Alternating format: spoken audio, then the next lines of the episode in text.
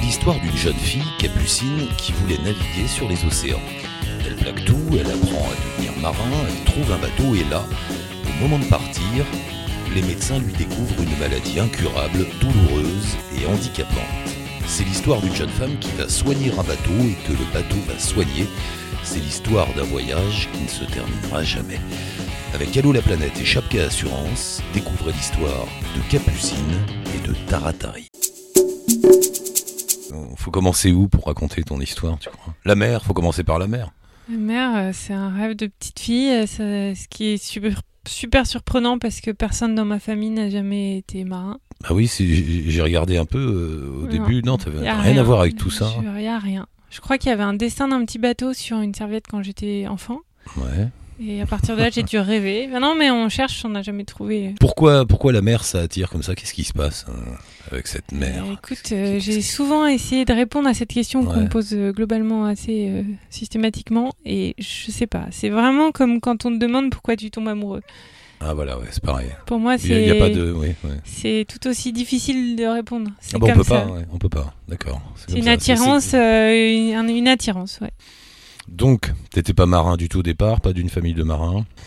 Ah, J'étais euh, plutôt montagnarde dans une famille plutôt de montagnards et je pense qu'en fait euh, ce qui m'a plu la première fois que j'étais sur un bateau sur l'eau c'est un sentiment que j'avais déjà ressenti euh, en montagne en fait. Une espèce de, de plénitude de grand espace voilà. Mm. et en fait c'est des amis qui euh, dont le- les parents avaient un bateau qui m'ont un jour proposé de venir faire une petite croisière de 3-4 jours. C'était plutôt une ambiance euh, festive apéritive du coup, bah, je crois que je me suis dit qu'il y avait quelque chose dans tout ça qui me plaisait, mais qui était un peu plus loin que le festif apéritif. Il y a eu une histoire quand même. J'ai lu, il y a eu ce, ce voyage au, Chili.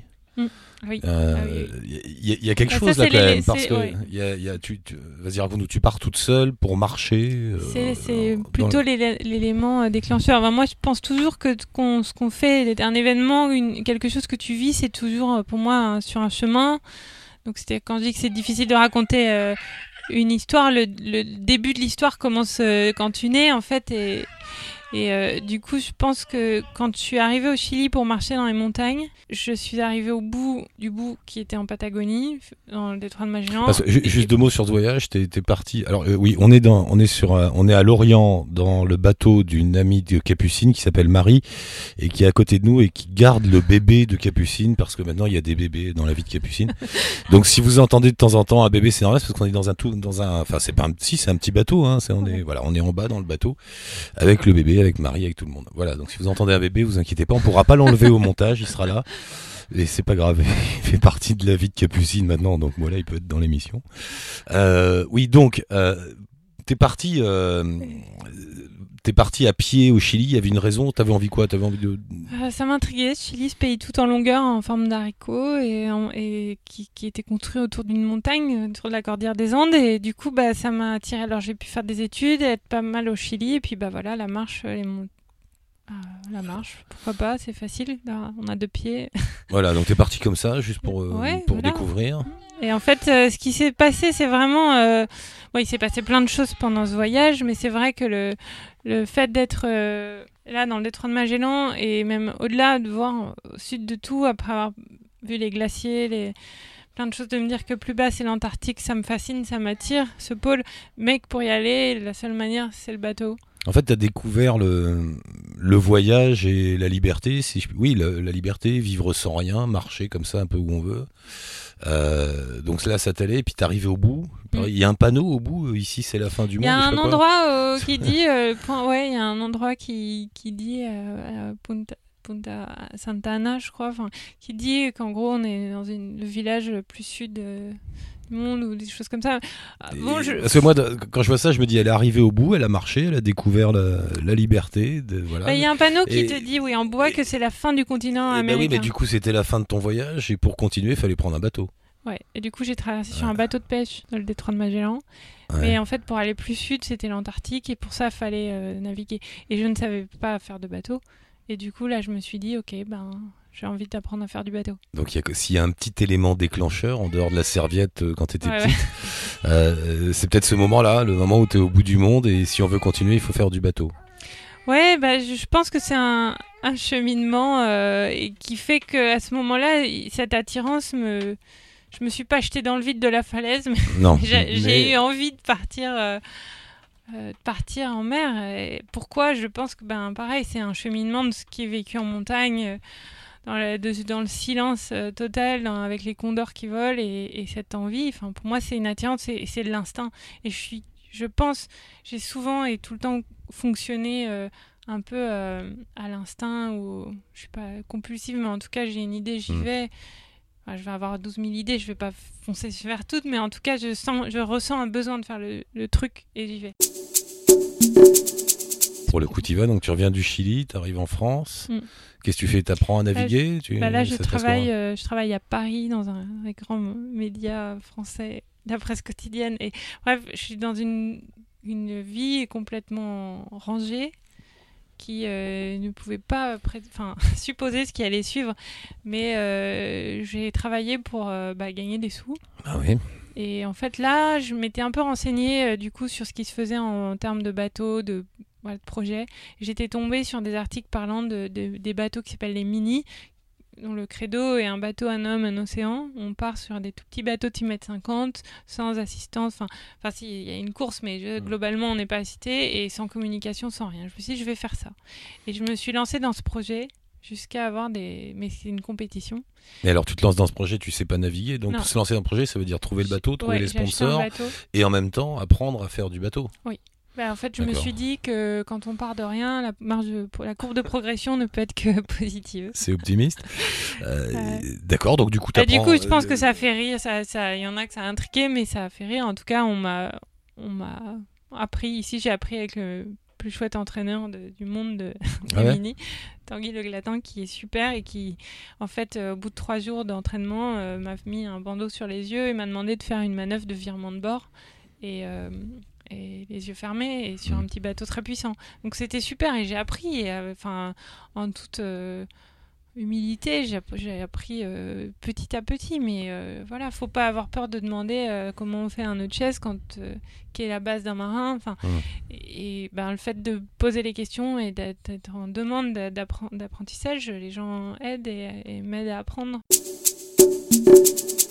Et alors, c'est à ce moment-là qu'il y a l'autre élément important dans ta vie, euh, c'est que là, tu découvres que tu as une maladie. Mm.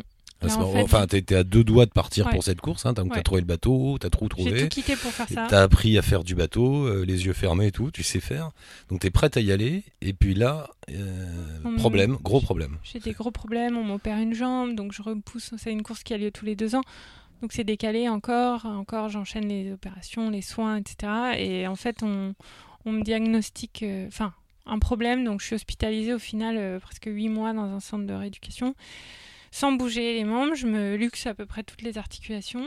Et tu Euh, sais ce que t'as là à ce Et là, moment-là non. Tu sais Alors, ils ont cru peut-être une sclérose en plaques. En fait, il y a des choses qui collaient pas. Donc, on sait pas. Et finalement, ils ont fini par, par diagnostiquer. Mais en fait, ils ont vraiment mis un nom sur ma maladie. J'étais déjà partie dans mon projet de. Ouais, en tout cas, on savait que j'étais malade et j'étais euh, en fauteuil roulant. T'étais en fauteuil roulant. Et là, et, et là, t'aurais pu très bien te dire, euh, bon bah tant pis, le bateau. euh, Non. Non, en fait, euh, j'ai, on m'a dit, oui, on m'a dit, les médecins ont été catégoriques. Ils ont dit, c'est le bateau, c'est fini. euh, Parce que c'est une maladie qui se traduit comment? C'est tu, tu C'est une t'as mal- anomalie. t'as- C'est c'est- une t'as ano- donc c'est le syndrome des lèvres dans l'os. C'est une anomalie du tissu conjonctif. Ouais. Donc c'est-à-dire, en gros, tu as tout ce qui est tissu dans ton corps, donc deux tiers de la masse corporelle qui est de mauvaise qualité. C'est mal Ouais. foutu. Donc euh, moi, c'est un type particulier, hyper euh, hyper mobile. Enfin, donc il- globalement, c'est je me luxe toutes les articulations. Donc, je peux même pas euh, prendre un verre d'eau, une fourchette, je tous déboîte. Et puis j'ai c'est de la douleur et de la fatigue chronique parce que les muscles, la peau, le- enfin rien ne va bien, les os, tout fait mal tout le temps. Wow. Et C'est un handicap à pas loin de 80%, ce qui se voit pas Ouais. quand ça se voit pas, mais en fait c'est Et, et- et- et donc tu prends ton handicap sous le bras et tu te dis je vais quand même continuer. Qu'est-ce qui se passe à ce moment-là dans ta tête? J'ai été euh, j'ai pas été tout à fait d'accord avec le concept de c'est impossible, il faut plus, euh, Mhm. il faut pas. Et du coup, je me suis dit ben non, en fait, j'ai réfléchi à la problématique qui était quoi? Qu'est-ce que je me suis dit en haut de cette falaise, c'est que j'ai envie de partir euh, euh, en mer sur euh, sur le sur un bateau. Et c'était pas j'ai envie de faire une course en bateau et de la gagner. ouais. Et du coup, là, je me suis dit, ok, on peut changer euh, le- la forme, mais je vais pas changer le fond qui est je veux vivre quelque chose de fort en mer.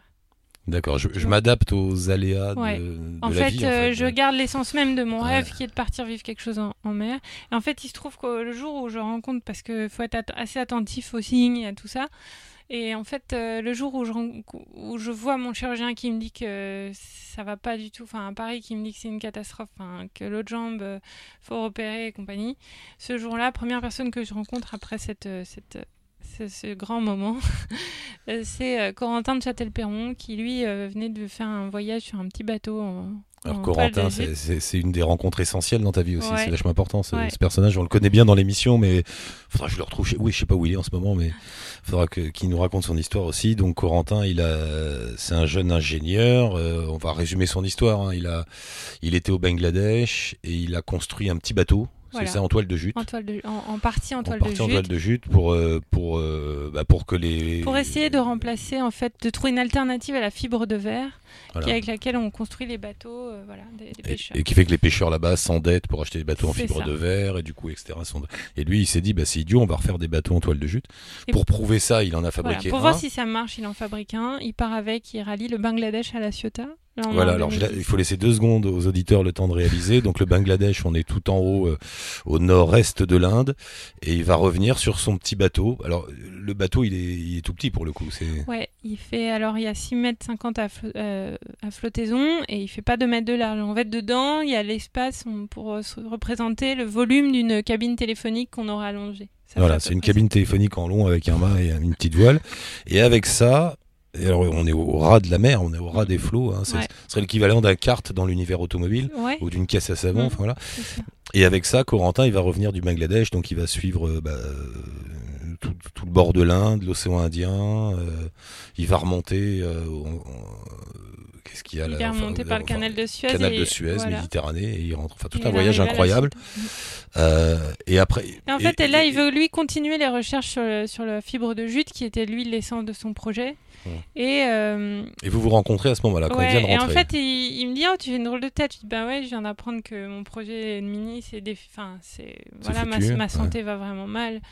C'est foutu. Euh, du coup, j'ai un peu, enfin, voilà, je suis, je suis un peu triste. Et je lui dis, mais toi aussi, fais une drôle de tête. Et il me dit, bah oui, parce que, donc là, on est à Paris, au salon nautique. Euh, et il me dit, bah j'ai pensé à tout, sauf à ce qu'allait devenir mon bateau. Eh Parce qu'en fait, euh, lui, il repartait au Bangladesh pour suivre ses recherches sur la fibre, sur le matériau jute. Et en fait, il se dit, mais ce petit taratari va finir en, en pot de fleurs au milieu d'un rond-point, c'est trop triste. Et du coup, ben, là, on s'est, on s'est consolés tous les deux et je lui ai dit, bah écoute, euh, c'est bon, je vais... toi, tu as un bateau et tu, peux, tu sais pas quoi en faire. Moi, je, m'étais préparée à partir, mais je peux pas parce que mon bateau est très, est très physique et puis ça demande des qualifications, etc. On prend pas le départ d'une course comme ça. Et du coup, je dis, bah, c'est pas grave, je ferai ma mini sur le, sur le bateau. Et on s'est consolé, on s'est allé, tape là. Et en fait, ça nous a fait sourire tous les deux. Sauf qu'en fait, ce qu'on savait pas, enfin, si, je pense qu'on savait pertinemment, mais qu'en fait, ça, ça, c'était pas une, des paroles en l'air. Et donc te voilà euh, propriétaire entre guillemets, enfin Ouais, occupante en fait, euh, de, ouais, de on est, Taratari. on- c'est notre, c'est, Oui, petit oui, bateau, ouais. c'est notre petit bébé. Euh, donc lui il repart au Bangladesh, il te laisse Ouais. là avec Taratari entre les mains Ouais. et ton handicap, ta maladie, tout. Et, Et ben alors, là, le, bateau, le, gâteau, le bateau va te Mm. guérir, enfin te guérir, on va Ouais, t'aider, non? En fait, là, le bateau, à ce moment-là, donc, euh, fait- commence une tournée de salons, d'aventures, de films, de bateaux, de trucs. Et pendant ce temps-là, moi, je suis euh, à l'hôpital. Et euh, du coup, je, je suis, euh, enfin voilà, je suis un peu en, en rééducation euh, et je suis la logistique du bateau. Mmh. Le jour où je réceptionne Taratari, je suis en fauteuil roulant. C'est un chantier à Lorient qui d'un copain qui a accepté d'accueillir le bateau qui le prend. Et en fait, je sors de là, de l'hôpital, parce que les médecins, un médecin super intelligent m'a dit, je pense que tu as besoin de prendre l'air, donc on n'y arrive plus, nous, en personnel soignant, donc, donc euh, Sors. sors, voilà, donc moi c'est liberté. Et en fait, j'ai commencé à retaper le bateau. Alors tout le monde l'appelait poubelle, épave, euh, ce qui était un peu dur. Et pour, pour Taratari, et c'est vrai qu'il était mal en point, mais bon, moi aussi. Donc au début, de mon fauteuil roulant, j'ai frotté la coque, j'ai gratté un peu la rouille. euh, tu vois, un jour, je me suis dit, allez, de mon fauteuil, je vais monter sur le bateau, vu qu'il n'y a pas de quille, il était posé par terre. Bah, je suis tombée, je me suis cassé le coccyx, j'ai rien dit. Enfin, tu vois, ça a été un peu long, mais ce, ces quelques mois, il y a eu 4-5 mois, en fait, ça, ça a été assez Mais clé, parce que c'est ce que j'appelle une thérapie de groupe, Ouais. où euh, plus j'ai retapé le bateau, plus je me retapais. Et en fait, les gars du chantier m'ont vu euh, de fauteuil roulant à tout d'un coup, tiens, elle s'est levée, tiens, elle a fait un pas, tiens, des béquilles, jusqu'à ce que j'en arrive à scier mes béquilles pour les mettre en barre de flèche pour tenir le bas du bateau. Mais euh, c'est ce que j'allais dire, parce que j'ai lu ça. En fait, finalement, vous êtes soignés l'un l'autre. Le, Mm. le- toi, toi, tu le, tu le réparais, et le, le, le fait Ouais. de faire des efforts euh, presque surhumains, j'imagine, pour le réparer, euh, Ouais. bah, ça a été une forme de rééducation. Ouais, voilà. complètement. Mm. Complètement. Et ça a été. Je pense que j'avais fait des tas de choses. J'aimais l'écriture. Et... Mais là, j'avais besoin de faire avec mes mains parce que j'avais tellement rien fait qu'à part entendre du écouter le silence euh, et voir mon état physique se dégrader, euh, j'arrivais plus à rien et j'avais besoin de faire. J'avais l'impression que le soir, quand je m'endors, j'avais fait quelque chose de mes mains. Et même rien, même passer un coup d'éponge, c'était le bonheur. Et finalement, j'ai retapé un bateau qui- revenait de loin. C'est le cas de le dire. Ouais. Et là, tu pars avec Taratari Et là, je pars. Tu vas Alors, où là à ce moment-là Là, j'emmène le bateau à la Ciotat parce que je me dis que c'était beau pour ce bateau de continuer son histoire en... sans avoir à lever le crayon sur une carte, tu vois. Il arrive à la. Ciotat, il va repartir de la Ciotat, on va continuer le voyage. Et, euh, et en fait, euh, je suis partie en novembre qui est, si tu veux, sur le calendrier marin. Enfin, tout marin, tu dirais que c'est une aberration, c'est pas du tout le moment. Mais pour moi, c'était mon moment. C'était mes parents me diraient que c'était avec du recul une histoire de survie même pour moi et mon état.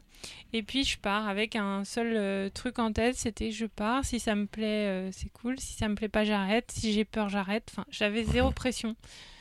Et je pense que ça, ça a pas du tout été bien vu au départ. euh, Ouais. Mon départ sur ce bateau avec Corentin, on était très triste de ça parce que euh, pas grand monde y croyait et c'était un peu. C'est dur de passer après quelqu'un qui a fait un... qui a Ouais, réussi un beau truc. Mais bon, il n'y avait pas de pression parce que je me prenais pas pour Corentin. Je partais faire mon histoire et puis je- pas grand monde connaissait mes problèmes de santé et moi je vivais mon truc. Et en fait, euh, j'y suis allée petit à petit en Méditerranée en plein hiver. Ça a été dur, mais quelle, quelle leçon, quel apprentissage pour la suite. Et il y a un moment quand tu, c'est où quand tu répares le bateau, c'est à la Ciotat, il y a une espèce d'élan de solidarité assez étonnant. non, c'était à Lorient ici. Ah, c'était Ouais. à Lorient, parce que Mm. je me souviens. Enfin, c'était, c'est dingue quand on regarde, là, je, je relisais tous ces gens qui t'ont aidé, euh, Tanguy de la Motte, Armel Lecléache, euh, Sidney Gavinet, euh, tout ça, ouais. Tous ces, tous ces gens qui sont des marins euh, confirmés ont entendu parler de ton histoire. Et, et tout le monde t'a donné des trucs. Bah, ouais, des- C'est un peu, c'est un petit milieu et il y en a qui ont su que je faisais ça et je, alors je sais pas trop. Il y, en a qui, il y a eu un, c'est un mélange de plein de choses. Je pense qu'il y en a beaucoup. bah, ceux qui m'ont vu en fauteuil électrique avec des orthèses de, dans tous les sens, euh, comme si je m'étais fait rouler Mm. dessus par un bus, euh, se sont dit oh là là, pauvre fille. euh, Bon, on va lui donner une poulie. si ça la rend heureuse. Non, je rigole, mais, Ah oui, mais pas que. ça, ouais. on Il y va avait encourager. ça. Et a- puis après, en fait, c'est tellement rien. Moi, j'étais, euh, c'était Noël parce qu'on m'avait donné un boot alors que c'était quelque chose qui servait plus. Il y avait, donc, je pense que c'était pas un geste énorme de la part de ceux qui m'ont donné, mais ce qui est fou, c'est que quasiment tous m'ont donné des petites choses. Et au final, je pense qu'ils avaient envie de croire à mon projet sans y croire. Tu vois, c'est un mélange de, ben, on verra. Et en même temps, euh, il y en a qui m'aidaient, mais qui n'avaient pas envie que ça se sache parce qu'ils n'ont surtout pas envie de cautionner ce genre de choses. Ou d'autres qui n'ont pas du tout aidé parce qu'en me disant, ou en, ou en disant à d'autres, parce Ouais. que c'est dur de le dire en face, mais je cautionne pas ce que tu fais. Ou il y en a, je pense qu'il y en a ouais, aussi ouais. qui ont pris ça pour du suicide parce qu'ils se sont dit, de toute façon, dans son état, tu vois. Il y a tout, mais après, c'est bien, il faut des histoires. Ça fait, ça fait.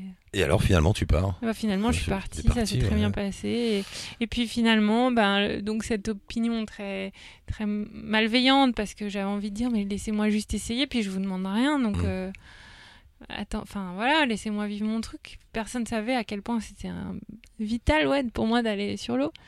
Et puis en fait, bah ouais, j'arrive à Barcelone et je suis toujours pas morte. Et puis j'arrive à Valence, je suis toujours pas morte. Et tu vois, et en fait, Mm. de petit à petit, je reçois des messages via le petit blog que j'avais fait juste pour mes frères et mes parents. euh, ben, je reçois des messages de grands marins qui me disent bah, T'es dans le vrai, continue, accroche-toi, euh, c'est- toi qui as raison. Enfin, Mm. voilà. Et puis j'attendais, on me dit Mais il y a un cap, ça, ça a été dingue, un cap au sud de l'Espagne, Cabo de Gata, j'ai fait six fois demi-tour, j'ai mis deux mois à passer le truc. Et bah, parce que le temps d'arriver sans moteur, le vent avait retourné et bon, je- Mm. bah, je fais demi-tour parce que je suis fatiguée, parce que ça passe pas, quoi, c'est tout. Quand ça passe pas, bah ça passe pas.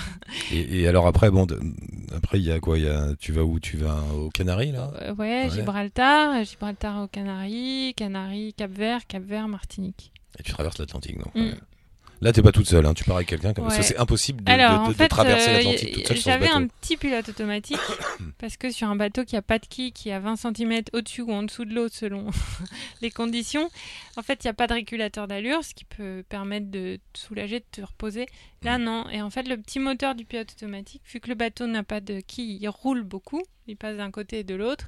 Et en fait, euh, du coup, bah, je, je, je n'ai pas le choix. Je dois être à la barre 24-24, ce qui est, hum- Ce qui est humainement impossible. pas possible. Donc là, je fais le choix de- d'appeler euh, quelqu'un. Alors j'avais appelé une amie, enfin c'était prévu euh, avec une amie. euh, Et au moment où on largue les amarres euh, de Lanzarote aux Canaries, en fait, elle, euh, elle dit qu'elle elle, elle débarque en fait. Elle, Elle le voit sent le bateau. pas. Elle voit le et je ouais. pense ouais. Alors on n'a jamais reparlé de ça et je pense qu'elle s'est dit, elle n'avait pas compris l'ampleur de pas de ma folie, mais parce que si, je pense qu'elle a vécu comme ça. J'étais à fond, euh, Parce 10 qu'il faut, le 000 il faut le voir le bateau pour se rendre compte. Mm. hein. Euh, Là, on va mettre des liens euh, pour que vous puissiez, euh, vous qui écoutez le podcast en ce moment, pour que vous puissiez regarder des images de ce bateau. Euh, voilà, vous allez le voir, regardez, vous comprendrez ce, ce dont on parle. C'est vachement impressionnant. Je la Ouais. comprends, ta copine. Moi, Ouais, ouais, ouais. Je, enfin, moi, toi, je, t'étais j'étais complètement dingue. Enfin, Voilà, t'étais quand même assez. dingue. Franchement, avec le recul. En fait, comme je a- savais pas faire, c'était la première fois que je traversais l'Atlantique. euh, c'est sûr que je savais pas, donc euh, j'ai pas, tu vois, l'appréhension de ah, je sais à quoi ça ressemble et oh là là. Et en même temps, je, je sais pas, j'avais confiance. Je le sentais, enfin, je le sentais, je sais Ouais. pas comment dire, pas confiance spécialement en moi, hein, confiance en la vie, je sais pas, confiance euh, en la mer, en, j'en sais rien, je peux pas t'expliquer, j'ai pas fait trop d'analyse de tout ça. tout ce que je sais, c'est que j'avais besoin de partir. Et au final, j'ai un ami qui a appris que un ami marin qui avait appris donc que ma coéquipière euh, bah, s'était désistée. Au final, euh, moi, tout ce que je retiens, c'est que c'est bien qu'elle l'ait fait euh, avant qu'il ne soit trop tard, parce que là, Oui. ça aurait été dur de faire marche arrière. Et, et il me dit, allez, je vais pas te, laisser, je, je viens. Et, et en fait, c'était super parce que tous les amis, euh, c'est le plus, le plus calme, le plus zen, euh, voilà. Donc, Parce que les conditions sont vachement dures. quand donc c'est Maxime Dreno, grand marin, et qui, qui, qui est venu. Et en fait, on, ça a été euh, l'équipier super. Et là, on s'est pris des Canaries au Cap Vert, euh, une tempête euh, au bout de deux jours. C'était Noël. c'était Noël d'ailleurs. Ça a commencé le 24 décembre. Et, en fait, on. Ouais, lui, lui dirait qu'on a dit bonjour à mort plusieurs fois. C'est sûr qu'on Ouais. s'est fait surprendre par des, des ah, par donc un gros gros gros coup de vent, des vagues qui déferlaient de derrière et sur le côté en même temps, donc c'est très difficile d'appréhender. La nuit, tu vois rien. On avait, on était à sec de toile et voilà, et le bateau roulait d'un côté et de l'autre. Mais après, j'avais bien bien préparé le bateau, mis du poids dans le fond, donc normalement, il se redresse toujours. Il s'est d'ailleurs toujours redressé, mais on a eu chaud. Ouais. Et, et pourtant, vous continuez. Euh, En fait, je- T'arrives au Cap Vert et là, ça aurait pu vous refroidir quand même cette Ouais. histoire, cette tempête, ces moments très durs. En fait, je pense que là, euh, là, il se trouve qu'on on n'aurait pas pu mieux naviguer. On était, euh, c'était des conditions extrêmes dans la mesure où, on- à l'intérieur, donc on était évidemment trempé et, cre- et crevé et on, on se réchauffait. Donc c'est un dehors, un dedans toujours. On se réchauffait avec une couverture de survie, euh, tu sais, en le papier alu là, euh, pour essayer de garder quelques degrés. On a, enfin, on mangeait rien, mais euh, on se relayait toutes les heures. Et je pense que déjà, on a une grande leçon, c'est que moi j'ai appris qu'on pouvait faire confiance dans la vie à quelqu'un mais au point de confier sa vie à quelqu'un, et lui pareil. Euh, et euh, et c'est vrai qu'on est arrivé au Cap Vert, et moi je me suis dit, oulala, j'ai la responsabilité. Enfin, il n'était pas question qu'il embarque euh, sur la Transat Cap Vert-Martinique jusqu'à la veille. Enfin, lui, je pense qu'il Ah, tu pensais au départ, tu pensais le faire toute seule? Ouais, ouais, Transat ouais. Marti- Alors, les en fait, j'ai essayé de régler les problèmes de pilote automatique que j'avais. Ouais. Euh, et j'avais envie de vivre ça seule. Et puis en fait, euh, le temps passait. Et là, j'ai un copain de Carpap qui était euh, donc, tétraplégique et qui a eu un gros souci, qui est pas passé loin de, de voir ça de là-haut. Et du coup, je me suis dit, bah, je peux attendre encore des années pour vivre mon projet avec les bons pilotes, ou alors je mets le côté solitaire de la chose de côté. Et je pars vivre maintenant parce que tous mes copains qui eux peuvent plus, plus bouger, euh, sont à bord avec moi. Quand tu dis Carpath, c'est le centre de rééducation. Ouais, c'est le centre de rééducation en Bretagne mm. qui, qui m'a réparé. Où il y a tous les cassés là. Voilà, et on était entre, entre, entre cassés. Et finalement, au fauteuil roulant, j'ai préféré le fauteuil flottant. Mais euh, bah, eux ont vécu ça un peu par euh, procuration. Et du coup, je me suis dit, ok, on y va. Et Maxime, je pense qu'il avait besoin et envie de continuer. Et on s'est dit que ça ne pourrait jamais être pire. Parce que bon que ce qu'on venait de vivre. Et il faut savoir que l'Atlantique, c'est un peu, pas un tapis roulant, mais bon, dans ce sens-là, c'est les alizés, c'est les vents qui portent, c'est une grande houle longue, alors que là, c'était des mers, je sais, Canaries-Cap-Vert, ou avec le continent africain pas trop loin, qui peut soulever une mer créée par le désert. Enfin, bref, mhm. il y a des, circonstances maritimes qui font que c'est en général plus cool euh, une transat que cette partie-là. Et puis après, vous êtes arrivé en Martinique. Euh, voilà, on est arrivé en, 23 février 2013. Je pense qu'on se dit tous les deux que ça aurait pu durer un mois de plus. Euh, ça aurait pu durer un mois de plus. On était complètement marinés. On était, euh, on était devenu une, espèce entre les poissons et les hommes. Et mais vous êtes, mais, mais t'es devenu une espèce d'histoire. Tu le sais ça? Non. Mais si, dans le milieu de la mer, Capucine, Taratari, c'est connu. Ouais ouais, c'est vrai que ça me colle un peu. Ton histoire... Bon, t'es modeste, mais ton histoire est assez extraordinaire. Est extraordinaire. C'est je, oui, dans je veux bien dans le sens où c'est pas ordinaire, mais je pense que c'est un tout. C'est pas juste un jour j'ai eu envie de partir sur ce bateau qui ressemble à rien au ras de l'eau pour me mettre en danger au milieu de l'Atlantique. Je pense que c'est une histoire qui va avec ma santé, qui va avec plein de, plein de choses, qui fait que j'avais pas les sous d'avoir un autre bateau, qui fait que personne n'avait envie de, de me voir partir en mer. Et, il a fallu tout être à l'écoute d'une rencontre, d'une rencontre avec ce petit bateau, avec Corentin, et, de vivre ça. Et ce bateau et moi, on, se connaît par cœur. Hein. je me suis, il s'est jamais rien passé sur ce bateau. Je me suis un jour ouvert la carte auxiliaire ici sur ma première nave, mais qui a rien. Enfin voilà. Mais j'ai le bateau quand après cette tempête au Cap Vert, il a plein de, de plaisanciers qui étaient avec des bateaux cassés, des mâts, des baumes, des voiles déchirés. Taratari, euh, il est, passé. Il, est où là d'ailleurs le bateau? Il est toujours là-bas il, est aux Antilles. Je, ne donne pas trop de précision parce que la dernière fois on me l'a dépouillé. En non. bon, il est aux Antilles. Il n'y a pas grand-chose, mais, euh, euh, Tu parles. tout ça, ça t'a appris quoi? Ça Tu reviens beaucoup sur la lenteur de la vie, par exemple. Ça t'a appris à euh, ouais, écoute, en fait, ma santé déjà qui me fait rouler et pas marcher m'a appris à être lente. Tu vois, quand t'es dans ton lit à juste entendre le silence et les bips des infirmières et tout ça, t'apprends juste euh, le silence, t'apprends que tout le monde s'agite comme une fourmilière pour des choses, s'inquiète de problèmes qui n'en sont pas et au final, tu trouves que ça devient un luxe de te plaindre pour un truc qui est génial, d'avoir trop de boulot ou d'avoir, euh, tu vois, d'être endetté pour acheter ta maison. C'est des choses qui me semblaient euh, complètement dingues et j'étais un moment aigrie. En fait, moi, j'ai vécu à mon rythme, c'est-à-dire euh, un rythme euh, du vent qui est sans moteur, sans, sans autre contrainte. Enfin, je me souviens que à l'époque, quand tu m'appelais, tu me disais tu repars quand? Je dis bah quand le vent sera ok pour hmm. qu'on y aille. J'avais pas vraiment de, de J'adorais ça d'ailleurs quand tu disais ça. Et, et c'est vrai que c'est un rythme de vie qui est agréable quand tu t'adaptes un peu à, à, cet environnement. Et moi, au fil du temps, et j'ai pris le temps et, et j'ai aimé faire ça et surtout. Et là, t'aimerais continuer à vivre comme ça Bien euh, sûr. Ouais, D'ailleurs, tu vis comme ça. Ouais, parce que parce que bah là, je fais, je, suis devenue maman et c'est magnifique, mais du coup, je suis un peu à terre là et c'est vrai que je trouvais ça super d'être, euh, d'arriver à une adéquation, en tout cas, à, avoir l'esprit assez calme pour pouvoir justement euh, comprendre la météo en regardant le ciel et les mmh. nuages, savoir que si le vent venait, pouvoir me diriger juste avec les étoiles c'est pas sorcier en fait. Et c'est juste qu'il faut prendre le temps d'être attentif à ça. et ça, c'est une expérience qui se fait pas en deux minutes. Mais c'est ça qui nous manque finalement. La grande leçon de tout ça aussi, c'est que ce qui nous manque, c'est du temps. Pas tous ici. Là. Bah, nous, on passe notre temps à terre, à être quand même pas mal sur nos écrans, donc euh, on, oublie peut-être de regarder un peu trop les étoiles. Ouais, la simplicité aussi, ça t'a appris la simplicité parce que sur un bateau comme Taratari et la vie que t'as eue, bah, le superflu n'a aucune place. C'est ça, mais pareil, tout ça euh, c'est une leçon aussi quand, es, quand ta santé va mal, ben, tu t'en rends compte que même arriver à te porter toi-même un verre d'eau à ta bouche pour boire deux gorgées d'eau, ben, c'est cool. Et donc, tu vois, t'en reviens des bonheurs simples et à partir de là, c'est sûr, sur un bateau qui puisait Taratari, déjà t'as pas de place euh, mmh. matérielle pour, pour, pour, du superflu, pour du doublon. Et, euh, et puis tu fais avec pas grand chose parce qu'au final on embarque tout. Je pense que même tous les gens qui partent en vacances, le coffre blindé de choses, je pense qu'au final tu te rends compte que tu t'es servi de- d'un rien, de rien, de rien. Ouais, je sais. Tu pars avec des gamins, tu verras, tu pars avec des gamins, t'emmènes plein de fringues différentes et tu te rends compte qu'ils passent tout le mois d'août avec euh, Ouais. un maillot de bain et un t-shirt. Mais qu'est-ce que j'ai avec je trois coquillages et exactement, pas euh, 14 jouets. Non, mais c'est sûr, et je pense que c'est, mais c'est, c'est, euh, c'est un, pour que de cette expérience de vie devienne un mode de vie, il faut le, il faut du temps. Et Ouais. ça, c'est ce que je pense qu'on ne prend pas assez, parce que quand on me demande mais comment on peut vivre ça, moi j'aimerais faire ça, je pense qu'il faut juste accepter l'idée que c'est, c'est renoncer à un confort, d'avoir tout sous la main et juste pour, voilà, se délester de choses, mais dans le temps. C'est marrant parce que tu racontes souvent ton histoire. T'as fait des TEDx, tu fais beaucoup d'interviews, tu vois, là je t'ai rappelé, on s'était pas vu depuis deux ans je crois.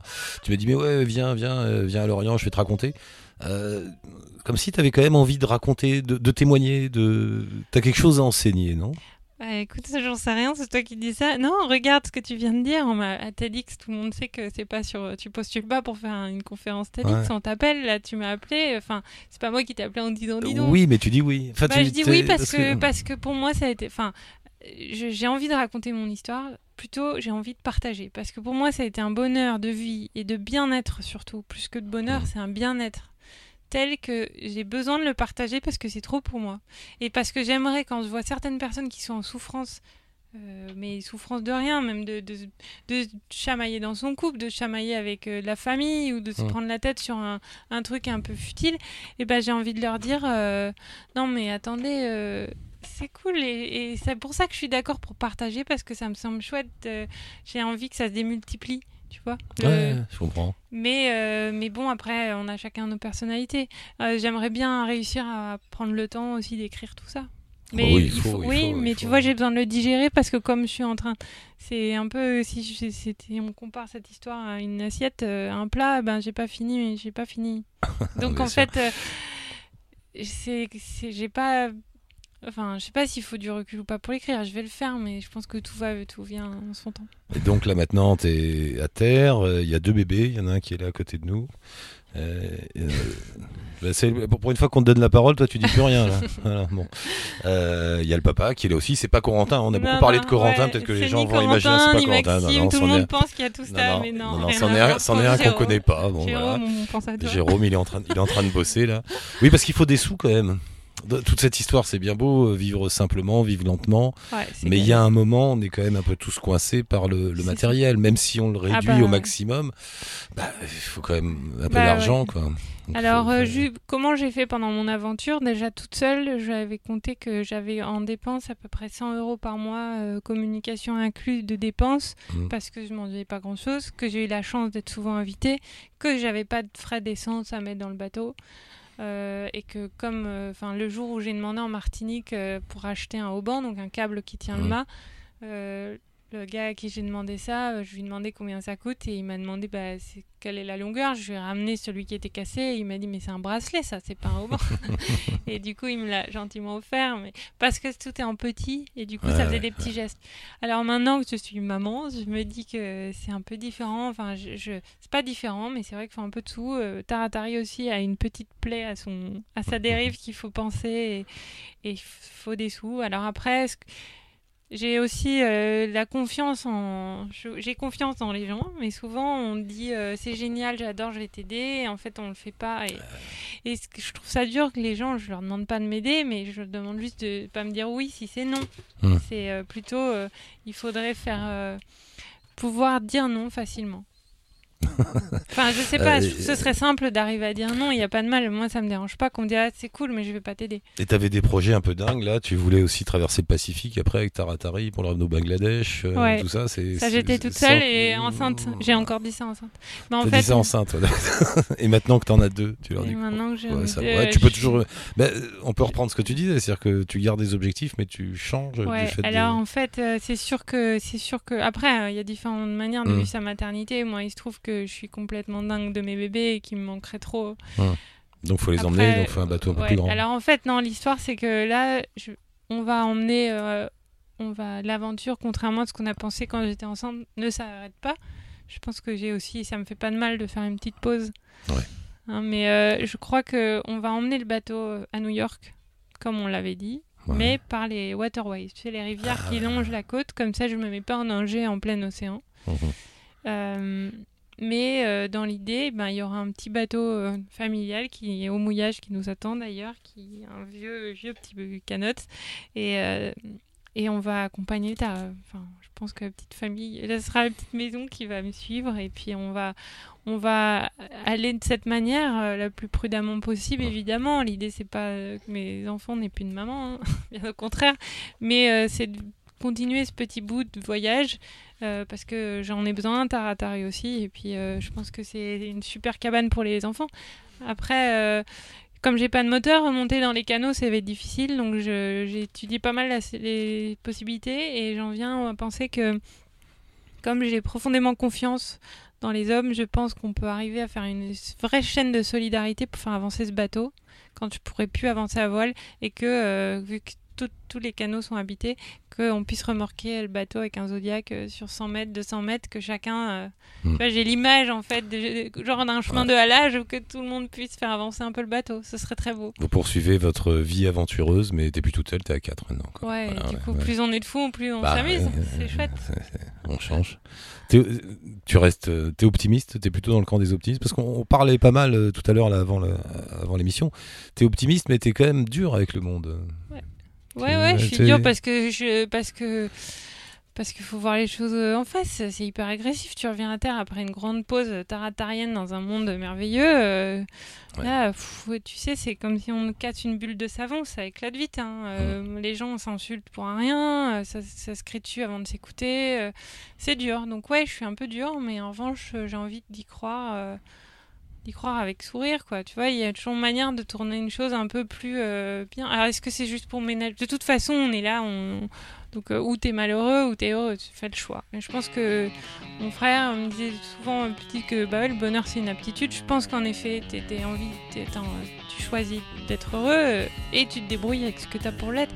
Moi je pense que là j'ai mis 12 milliards de raisons d'être heureuse. On n'a pas un rond on- voilà mais j'ai de super bébés et puis c'est cool Merci Capucine. merci Eric Pour voir des images de Capucine sur son bateau sur Taratari, on vous a mis des liens bien sûr sur le blog d'Alou la planète. Et n'oubliez pas de vous abonner pour ne rater aucun podcast d'Alou la planète. Laissez-nous des commentaires, mettez des étoiles sur l'appli podcast que vous utilisez. Et rendez-vous sur la page Facebook d'Alou la planète pour commenter, partager, donner vos informations, vos idées, vos envies. Et si vous voulez participer, bien sûr, vous aussi raconter vos aventures, laissez-nous un petit message. Ciao touti, bonne route.